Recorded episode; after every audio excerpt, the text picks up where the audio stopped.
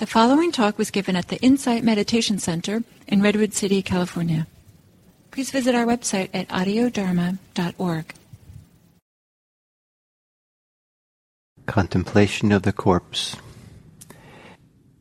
In Theravadan Buddhism, sometimes it's uh, understood that one of the best practices at the time of dying is the four foundations for awareness, for attention.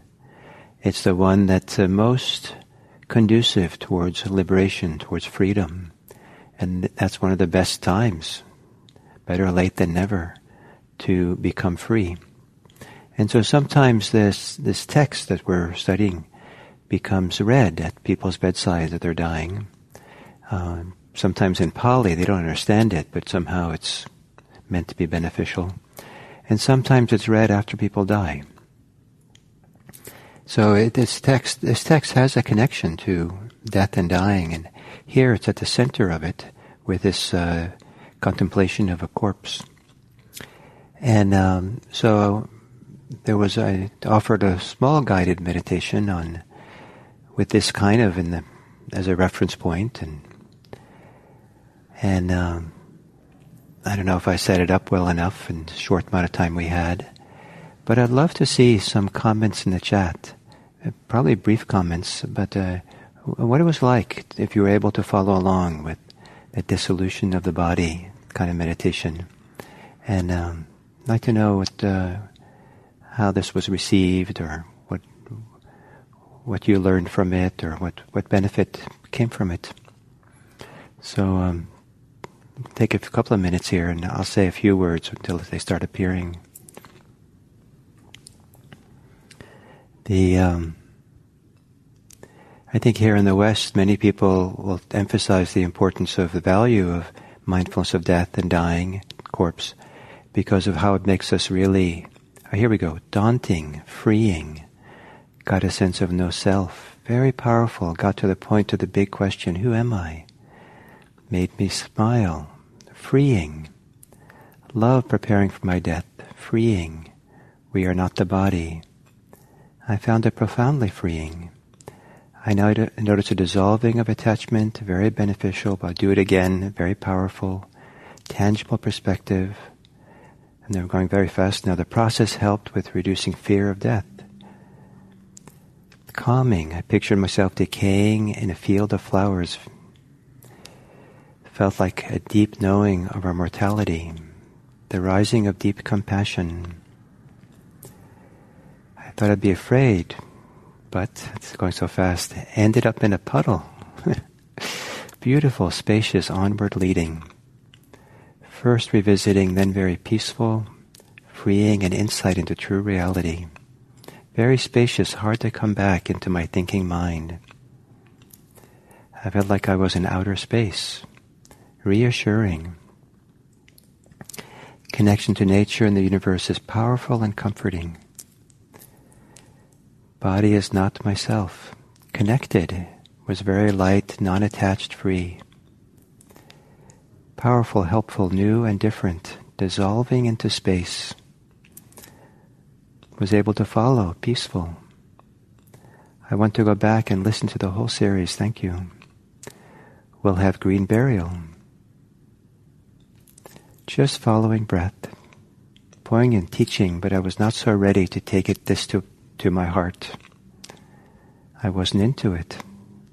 My body was blown into the wind, identification with the self disappeared, spacious.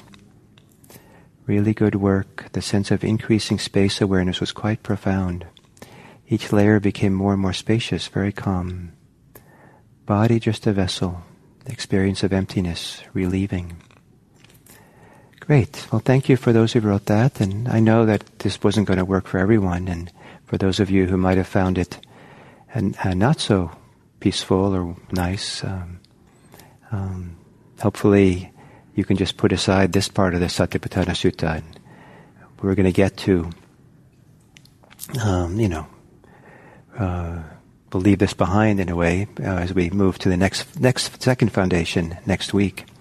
Before I go on, I just want to mention that um, uh, I will I, I won't be here Monday, so we won't have the 7 a.m. sitting this coming Monday but we will start uh, again on Tuesday. And that's when we start with um, the um, uh, feeling tones, the second foundation for awareness, for mindfulness. And uh, this is often considered um, kind of the pivotal uh, part of the Satipatthana. And I'll talk a little bit how structurally and different ways it's pivotal to a huge transition that's going to happen in the practice as we go from the body to the mind. So, say, I was going to say that uh, many Western Dharma teachers will talk about mindfulness of of death as a way of really cherishing that we're alive and really then appreciating we're alive and enjoying it and being with it more fully. And that's a certainly a wonderful thing to do. I think that the tradition tends to focus on it more in the way that it helps us let go of attachment, attachment to self, attachment to the body. And in particularly attachments to concepts and ideas that um, and all these things all attachments will keep us from um, uh, really sinking in deeply into this satipatthana into this awareness practice that we're cultivating and developing some people though find that this satipatthana this contemplation of the corpse is a very um, uh, engaging visualization practice and some people who visualize well find that they get really concentrated by doing this and having a, you know, so, so actually the, the, contemplation is nine parts. And so having this, this structure of nine parts to solution, going through it over and over again, some people get very concentrated. And that's one of the things that supports this awareness practice is concentration. And, um, and the idea is to get it concentrated enough so we can do the refrain, so that we can don't have to worry about the mind wandering off anymore. And we can just settle back and just observe our experience in a deep way. And, um, and then we're, uh, we let go of the corpse meditation at that point. But uh, one of the things we set back in this deep concentrated state and just observe is the arising and disappearing, the arising and dissolving of sensations, experiences, thoughts, feelings. And, um, and this contemplation of the corpse uh, prepares the ground for that because sometimes it's disorienting for people to see everything dissolving and then appearing, dissolving and disappearing. That can happen when the mind is very, very still and quiet and not organized around ideas and concepts and attachments. And um, so, um, um, so this corpse meditation kind of prepares the ground also for the deeper dimensions of the refrain, deeper dimensions of the practice as it opens up, uh, in case to make it a little easier, more comforting, or more easier to go through um, when everything just appears to be arising and passing, arising and dissolving. Um, so, um, um, Satipatthana helps us to appreciate this life, to live in the lived experience, the only place we can know we're alive is here and now, and and the sensations of our body, our thoughts, our feelings, they're like the manifestation of life, of of being alive, and to really appreciate that so we show up for it and are present for it.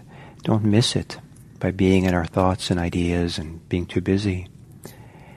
And then uh, to begin uh, being present in such a way that uh, we feel it more acutely. We feel more sensitively to the um, the arising and passing of things. We, so we can let go of the attachments we have.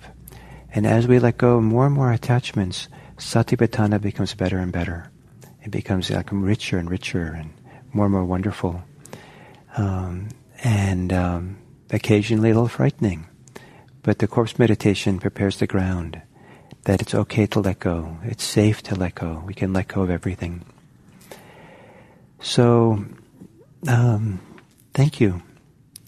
And thank you for the comments that you wrote. I will, um, I didn't, wasn't able to read all of them as we were just, they came, came so fast as I was sitting here. But when we finish now, I'll go and, and read them all and see what you said. And, um, and then uh, look forward to being here on Tuesday to um, to uh, continue with Satipatthana. And given that what we did today was a kind of a contemplation of a corpse dying, uh, maybe you should be a little bit careful with yourself for the next hour or two or for the day. That this can be very tender and touching and sometimes challenging and even disturbing. And so uh, care for yourself and err on the side of maybe being slow and calm, loving, caring. Do some nice things for yourself. Go walk around the block and get, um, uh, you know, yourself a little bit more uh, grounded if you need to. And um, and if it's uh, you feel spacious and wonderful, stay close to it. Stay close to this uh, spaciousness and peace. One of the great things to do when you're peaceful is to then um, practice, live your life at the speed of peace. Meaning, go about at the speed of doing things, whatever you're doing, so you don't dissipate the peace, so you stay close to it. So, thank you all.